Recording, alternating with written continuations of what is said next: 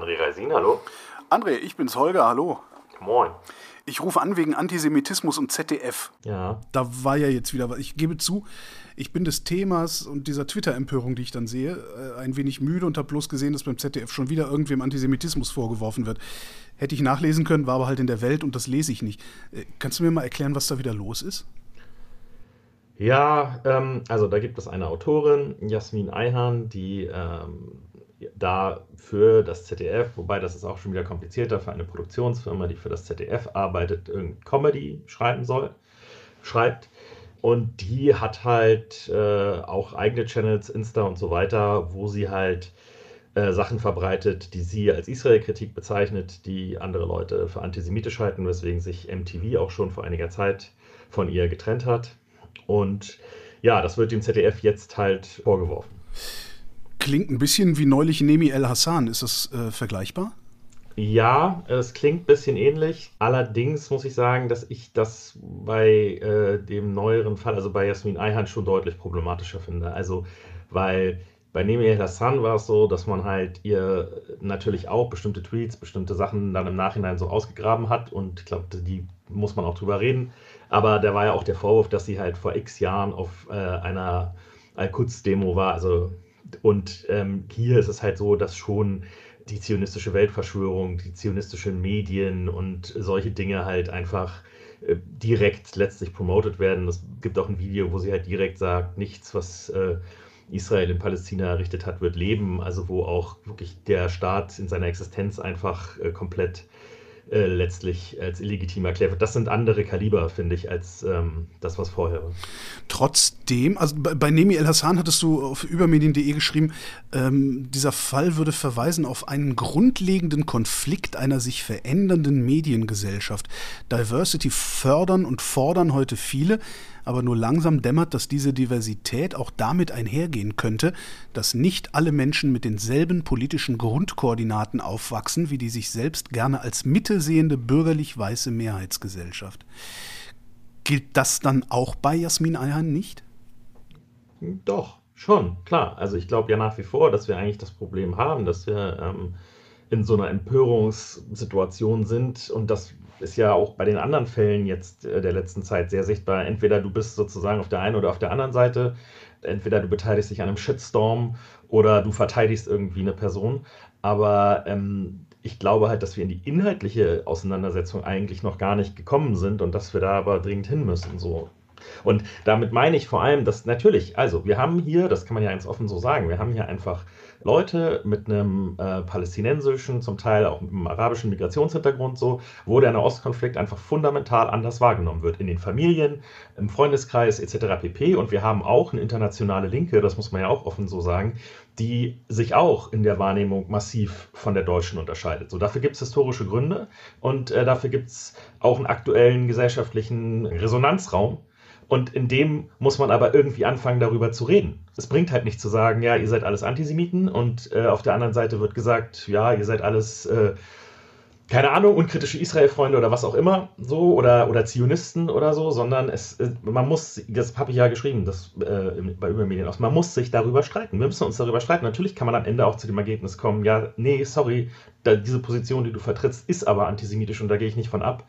Und ich finde, die sollte, was weiß ich, im öffentlich-rechtlichen Medium in Deutschland zumal keinen Raum haben, aber da sind wir eigentlich noch gar nicht so richtig, weil wir die ganze Zeit eigentlich nur so mit Etiketten irgendwie um uns werfen. Ist denn die Art und Weise, wie jetzt gerade über ähm, Jasmin Ayan gestritten wird, äh, ist das ein Schritt in die richtige Richtung? Naja, weiß ich nicht genau.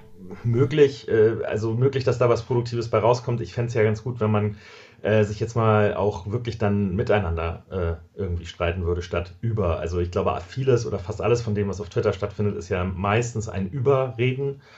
Und äh, wie gesagt, die Leute, also die Leute sind doch, das ist ja das, was ich auch meinte in dieser Gesellschaft, die Leute sind ja da, also die sind doch hier, ähm, die sind ja Deutsche, die leben hier, wir leben hier alle zusammen. So, wenn wir irgendwie einen Konsens finden wollen, was im öffentlichen Raum sagbar ist und was nicht, oder was sozusagen jenseits der politischen Kultur ist und da, gerade auch wenn es um diskriminierende Sachen geht, das sind ja gleichzeitig auch Menschen, die selber häufig einen sehr starken Antirassismus äh, auch sowohl einfordern als auch leben dann ist das ja nicht so, dass man jetzt da überhaupt kein Gespräch drüber führen könnte, ob irgendwie eine bestimmte Art von Israel-Kritik zum Beispiel antisemitisch sein kann. Aber man muss es ja wollen.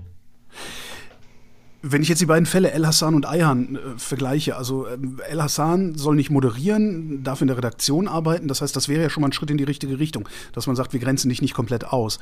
Ähm, wäre das dann auch bei Ayhan eine sinnvolle Lösung? Kann ich nicht beurteilen so richtig, weil ich ja auch gar nicht weiß, ob das beim WDR wirklich so ist. Das ist kolportiert worden. Der WDR selber hat das ja nicht bestätigt in dem Sinne. Im Rundfunkrat war die Stimmung ja wohl sehr stark sogar dafür, dass man sie gar nicht weiter beschäftigen kann, was ich definitiv falsch finde.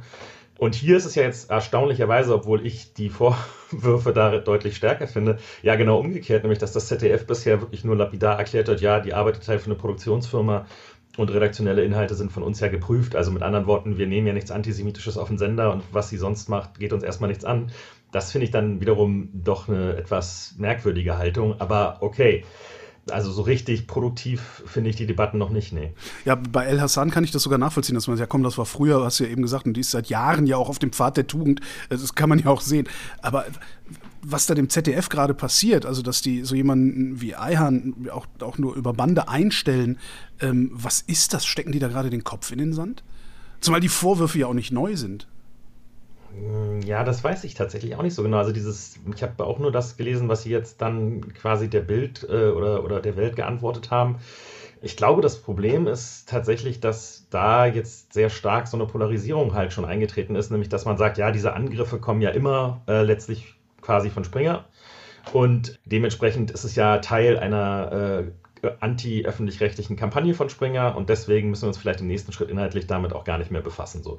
Und, auf, und auf der Gegenseite ist es eben so, dass, ähm, das kann man, glaube ich, in einem Kommentar von äh, Ulf Poschert, den du nicht lesen wolltest, halt aber sehr schön nachlesen, ist es halt so, dass es tatsächlich ein Bild gibt, äh, dass das halt ein tiefgreifendes strukturelles Problem der öffentlich-rechtlichen ist, die nicht in der Lage sind, quasi zwischen ähm, Migrationshintergrund und Antisemitismus zu unterscheiden, so ungefähr, und halt einfach alles äh, äh, einladen und letztlich, weil sie selber ein Antisemitismusproblem haben oder so. Das halte ich natürlich in der Breite mh, ja, für ziemlich pauschalen Unsinn.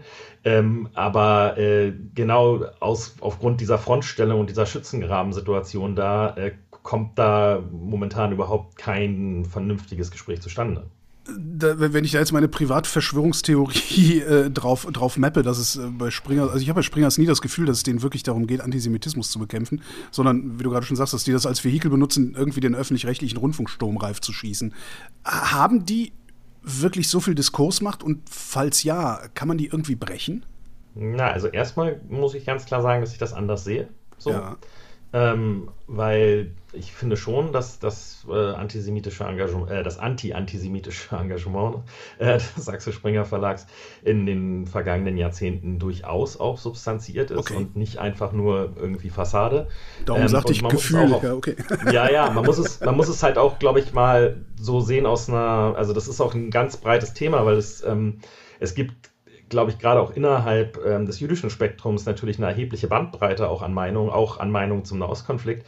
Und es gibt aber auch diese Sache schon äh, seit den 70ern, da mache ich jetzt eine Klammer, äh, können wir jetzt hier nicht zu Ende besprechen, aber dass man doch äh, sehr erstaunt war, beziehungsweise ähm, erstaunt und dann auch entsetzt über den Antisemitismus der radikalen Linken und auch die Folgen, die es gab. Also wo dann äh, aus Palästina Solidarität Flugzeuge entführt wurden und dann Passagiere in Juden und Nichtjuden sortiert wurden in Entebbe. Ich sage das nur, weil das immer, glaube ich, leicht in Vergessenheit gerät und weil ich auch glaube, dass viele jüngere Leute das so nicht auf dem Schirm haben. Ja?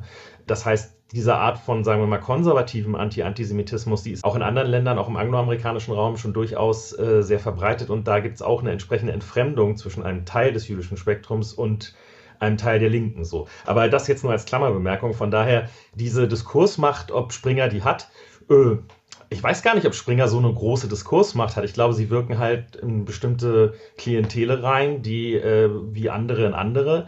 Was halt tatsächlich aber so ist, ist, dass äh, man sagen kann, dass sie auf Social Media, zumindest äh, Teile ihrer Protagonisten, nicht alle, halt natürlich sehr polarisierend wirken und das auch, glaube ich, einsetzen, auch als sozusagen Unique Selling Point, dass man halt so ähnlich wie man vielleicht auf der anderen Seite sagt, so wenn ich äh, mit Georg Restle immer einer Meinung bin, dann habe ich, bin ich so auf der einen Seite des Spektrums und dann gibt es eine andere Seite des Spektrums, die ist halt häufig mit Ulf Poschert einer Meinung. und dazwischen wird aber zunehmend so das gemeinsame Feld immer leerer. Und das, äh, glaube ich, ist problematisch. Obwohl es ja nicht wirklich leer war, ne? Also die, die Vorwürfe gegen, gegen Eiern, die, die sind seit Monaten bekannt, aber das hat über Monate irgendwie niemanden außer der Antifa interessiert, habe ich so den Eindruck. Warum macht das ausgerechnet jetzt die Runde? Ja, aber das ist ja so ein Phänomen, was ich halt bei anderen Themen bei Übermedien und Springer auch immer wieder schon gesagt habe. Warum überlässt man das denn dann Springer? Also ich, die, die Antifa weiß ich gar nicht, das ist glaube ich auch nur ein Teil so. Ne? Ja, also, ich habe es mir leicht äh, gemacht jetzt, ja, die so zu benennen. Ja, der, das, der das so thematisiert hat. Ähm, aber klar, das, also es gab auch eine Kritik aus dem linken Spektrum daran, auf jeden Fall. Und ähm, das haben ja Leute auch äh, auf Twitter nochmal gesagt. Aber Tatsächlich tut man sich dann, glaube ich, schwer damit, das anzufassen. Ähm, und das fragt man sich ja ehrlich gesagt bei der grünen Jugend auch so ein bisschen. Ne? Also warum nicht, dass ich da irgendwas äh, dran verteidigen will an diesem Shitstorm, der da passiert Ach, ist. über diese 14-Jährige oder heute nicht mehr 14-Jährige, aber über, über das, was sie als 14-Jährige gesagt hat, äh, ja. Genau, also Sarah genau, Lee, ja. wenn, wenn ich sie richtig ausspreche. So, ähm, aber da fragt man sich ja auch, ja, macht ihr denn kein irgendwie Opposition Research irgendwie, dass ihr mal irgendwie guckt, was könnte denn da kommen oder so? Und genauso ist es hier, äh, habe ich das Gefühl auch. Dann sagt man, ach ja, irgendwie ist das schon doof. Äh, das sind schon so zionistische Medien und so. Hm, wollen wir das? Aber dann sagt dann irgendwie auch, ich meine, man hätte ja auch nachdem MTV da irgendwie sich distanziert hat, hätte man ja auch auf irgendwelche Ideen kommen können. Und dann wartet man irgendwie halt äh, oder macht nichts und ähm, ich weiß auch gar nicht, wer das dann konkret sein sollte. Das müsste man natürlich auch mal benennen. Schade, hätte ich dich jetzt gerne gefragt. Ja. ja, also ich glaube, bei Nemi El Hassan ist es eindeutiger, finde ich, weil da hätte ich schon gesagt, ey, ganz ehrlich, ihr habt so lange Jahre zusammengearbeitet und gerade auch in dem Bereich und ihr macht Filme über Extremismus. Warum war denn da nicht die Möglichkeit, sich da auch mal zu öffnen und zu sagen, hm, vielleicht müssten wir das auch mal thematisieren, wie, keine Ahnung, das junge ich sage es jetzt pauschal, ich meine es aber nicht so pauschal, aber dass irgendwie ein Teil von jungen Muslimen in Deutschland vielleicht auch einen sehr einseitigen Blick auf den Nahostkonflikt hat oder so. Aber so genau beantworten kann ich das nicht, aber es ist, glaube ich, schon ein Problem, dass man dann immer dann aufspringt, sozusagen dann, wenn Springer es macht. Aber die Frage, warum das nicht auch jenseits von Springer thematisiert und diskutiert werden kann, konnte, vorher, nachher, die bleibt, ist unbeantwortet damit. Das ist auf Springer einzuschlagen, ist leicht, aber es hat ähm, äh, beantwortet die Frage nicht. Das sind dann auch die Schlüsse, die die öffentlich-rechtlichen Sender daraus ziehen sollten, ne? Auf jeden Fall. Also ich glaube ja, dass ich glaube auf jeden Fall. Ich glaube, also erstmal alle Tweets äh, aller Bewerberinnen lesen oder, oder nur von solchen mit arabischem Migrationshintergrund? nein, nein, nein, nein. nee, nee, das wiederum nicht. Nee, das finde ich ja nicht. Ich finde ja nicht, dass wir uns alle verantworten müssen und durchleuchten lassen für alles, was wir mal gesagt haben. Also da gibt es äh, äh, diverse, äh, äh, da hat jeder, wir können ja froh sein, wenn wir ein bisschen älter sind, dass wir das nicht mit 14 schon auf Twitter gemacht haben, so ungefähr. Ne? Aber wir, wir sehen ja jetzt auch in Österreich, was an Privatchats äh, irgendwie an die Öffentlichkeit gezerrt werden kann. Und das ist natürlich in dem Fall auch als politischer Skandal recht lehrsam. Aber wenn man sich jetzt vorstellt, okay, alle meine Privatchats der letzten, was weiß ich was, 15 Jahre, da wird auch das eine oder andere dabei sein, wo ich denke, ach, mh, ja gut, äh, das war in dem, äh, versteht man jetzt nicht so ungefähr. Und also, ich will nicht, dass alle immer durchleuchtet werden und so weiter und so fort, aber ich glaube schon, dass man halt sich darüber gewahr werden muss, dass wenn man sagt, wir sind eine diverse Gesellschaft und die ist bisher so in den öffentlich-rechtlichen Medien auch nicht abgebildet. Und der Befund ist ja, glaube ich, relativ eindeutig in den letzten Jahren gewesen, dass wir sehr weiße, sehr bildungsbürgerliche Redaktionen haben und eine Gesellschaft, die nicht ganz so weiß und nicht so bildungsbürgerlich ist und die mehr Migrationshintergrund hat und so weiter. Dann ist das ja erstmal ein richtiger Impuls, aber natürlich kann das ja nicht dann gleichzeitig zu einer Absenkung irgendwelcher Standards führen, wenn man sagt, wir haben uns aber zusammen committed, dass dieses und jenes legitim ist und dieses und jenes vielleicht Antisemitismus oder vielleicht auch Rassismus oder vielleicht auch Sexismus. Jetzt haben wir aber halt hier irgendjemand, das kann ja auch ein anderer Hintergrund sein, der das, äh, der das halt einfach unterläuft und dann können wir aber nichts machen, weil Punkt, Punkt, Punkt oder so. Genau, man muss sich da halt vorher mit befassen. Und wenn man sich, wenn man das macht, glaube ich, ähm, dann kann man ja auch, glaube ich, produktivere Lösungen finden, solche Sachen zu thematisieren. Also ich glaube, es wird öffentlich-rechtliche Formate geben, die dann halt genau das machen und sagen, wie ist denn das eigentlich mit einem anti-israelischen, strich antisemitischen Diskurs, vielleicht unter jungen Muslimen oder vielleicht kann man das auch anders labeln, so wie gesagt, ich will das gar nicht frame, aber ähm, und dann wird man da auch weiterkommen, so und ich glaube, wir als Medien, Medienkritiker können ja auch anfangen, äh, vielleicht darüber auch zu, was wir jetzt auch gerade ja schon machen, aber natürlich auch dann mit den Betroffenen zu reden. So, ich hab, würde das auch unheimlich gerne mit Nemi El Hassan immer noch machen. Also, äh, als bisher nicht zustande gekommen, kann ich auch verstehen, dass die jetzt erstmal sagen, okay, wir wollen uns jetzt erstmal nicht weiter öffentlich äußern, aber vielleicht passiert das ja noch. Jetzt haben wir aber trotzdem das Problem, also die, die, die Sender scheinen sich im Moment immer wieder von einem überlauten Rechtsaußen diktieren zu lassen, was richtig und was falsch ist. Täuscht da mein Eindruck auch? Also ich, wenn ich so jetzt zum, zum, Beispiel die letzten Einlassungen von WDR-Intendant äh, Tom Buro, äh, das kam mir auch eher so vor, dass der, der öffentlich-rechtliche Rundfunk sich jetzt aus Angst vor Rechtsaußen ausgerechnet nach Rechtsaußen öffnen würde und das dann als Meinungsvielfalt deklariert, während ich dann nie irgendeinen Kommunisten oder meinetwegen auch einen Zionisten oder einen Antizionisten höre. Ja, also das, das Gefühl habe ich leider auch, wobei ich das jetzt gar nicht konkret an Buros Aussagen festmachen kann, sondern eben eher, dass mein Eindruck halt auch ist, dass es, äh, wenn es um eine Öffnung des politischen Spektrums geht oder wenn mh, hm, gesagt wird, ähm, äh, der, die Meinung in den Tagesthemen oder so muss breiter werden. Das ist genau, dann es geht es in der Tat offensichtlich nicht darum, dass jetzt auch mal jemand von Deutsche Wohnen enteignen zu Wort Beispiel. kommt, äh, die immerhin eine Million, äh, über eine Million Stimmen in Berlin geholt haben, sondern es geht irgendwie darum, dass Leute zu Wort kommen, die klimaskeptischer sind oder so, ja. Und ähm, die Gefahr sehe ich durchaus auch, ja, dass das, ähm, also wenn das eine wirkliche Öffnung, Öffnung wäre in alle möglichen Spektren, dann könnte ich da mitgehen, aber die, so das Grundgefühl, dass es da eher darum geht zu sagen, ja, aber wir müssen jetzt halt auch äh, mal die Meinung äh, äh, vertreten, die die CDU in Sachsen-Anhalt irgendwie vermisst. Äh, den Eindruck habe ich auch. Aber müssten wir dann nicht auch, ähm, oder müssten die dann nicht auch die Meinung vertreten, die so jemand wie äh, Jasmin Ayan vertritt? Oder zumindest diese Meinung abbilden? Naja, also nicht, nicht, wenn man sie wirklich vor offen antisemitisch Ja klar, hält, aber ne? wo also, ziehen wir, wo ziehen wir da, äh, oder wo sollen die da die berühmte rote Linie ziehen? Naja, das ist ja ein Einzel, also das muss man ja aushandeln im Einzelfall. Oder man kann ja auch ganz klar sagen, nee, also in dem Moment, wo es irgendwie um kippt in irgendwie eine zionistische Medienverschwörung, brauchen wir halt nicht länger drüber reden. Oder wir müssen auch nicht über Veranstaltungen reden, äh, wo die ganze Zeit irgendwie Parolen gerufen werden wie äh, äh, Jude, Jude, feige Schwein, komm mal raus und kämpf allein oder so. Äh, da brauchen wir halt nicht drüber reden. Aber ähm, die, die jetzt pauschal zu ziehen, ist, glaube ich, schwierig. So. Und ich finde auch nicht, dass man einen pauschalen Verdachtsmoment irgendwie aufmachen kann und sagen, ah, du hast aber hier einen Migrationshintergrund, der könnte verdächtig sein, können wir mal bitte alle deine Tweets genau. sehen. So. Also da kommen wir in Teufelsküche, ja, ja. wirklich. In jeder ja. Hinsicht. Aber wie lösen wir das Problem? Ja, ja, das, ich glaube, was heißt wir lösen? Also, Ad hoc scheint es ja keine Lösung zu geben, weil die, die redaktionellen Nein, genau, Strukturen sind, halt, wie sie nee, sind, aber, die, die, die Personen aber, sind, wie sie sind aber das ist ja halt auch Gesellschaft. Ne? Also ich meine, es geht ja von alleine weiter.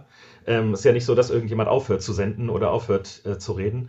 Und wie gesagt, ähm, dass die Gesellschaft sich verändert hat, dass sie äh, auf jeden Fall einfach diverser ist, dass es mehr Leute mit unterschiedlichen Backgrounds gibt und dass wir da insgesamt in einen äh, weitergehenden Streit kommen werden oder Diskussion, Debatte, wie immer man es nennt. Das ist so, das passiert so oder so. Und ähm, in einer gewissen Hinsicht muss ich auch sagen, ich äh, freue mich auch drauf, weil das sind halt gesellschaftliche Aushandlungen, äh, an, an, die man dann auch führen muss und an deren, äh, an denen man aber auch wachsen kann. Natürlich kann sich da auch alles komplett zerschlagen. Das kann man auch in den USA wunderschön beobachten. Ähm, aber ich glaube, dass wir nicht so, wir sind noch zum Glück, und ich hoffe, es wird auch nicht so sein, wir sind noch nicht so polarisiert wie in den USA. Ähm, das hat auch materielle Gründe meines Erachtens und ich glaube, dass wir schon zu einem vernünftigen Gespräch auch zurückfinden können. Wäre meine Hoffnung. Ich habe aber keinen Bock, so lange darauf zu warten, bis die nächste Generation von Redakteurinnen und Redakteuren da sitzt und das tatsächlich auch in die Redaktion treibt. Hast du eine Idee, wie wir das beschleunigen könnten? Ja, als erstes musst du mir halt eine Führungsposition besorgen und dann. ähm, äh, nein, also ich glaube, warten muss man schon irgendwie. Ne? Mhm. Ne? Ich, hab, ich weiß es auch nicht. Also ich glaube, es hat sich an manchen Redaktionen noch was bewegt und ich glaube auch diese äh, Teile dieser Funkformate und so sind ja auch ein Ausdruck davon. Und ähm, aber klar, natürlich gibt es auch eine große verkrustete Struktur und äh, viele Leute, die halt über sehr glatte Karrieren auch in Entscheidungspositionen kommen. So ist das halt. Ne? Also äh, I don't know. Also die, bei der Beschleunigung, dass du da keinen Bock drauf hast, kann ich verstehen. Das geht mir ganz ähnlich, aber da habe ich wirklich keine Lösung für. André Reisin, vielen Dank. Ja, gerne.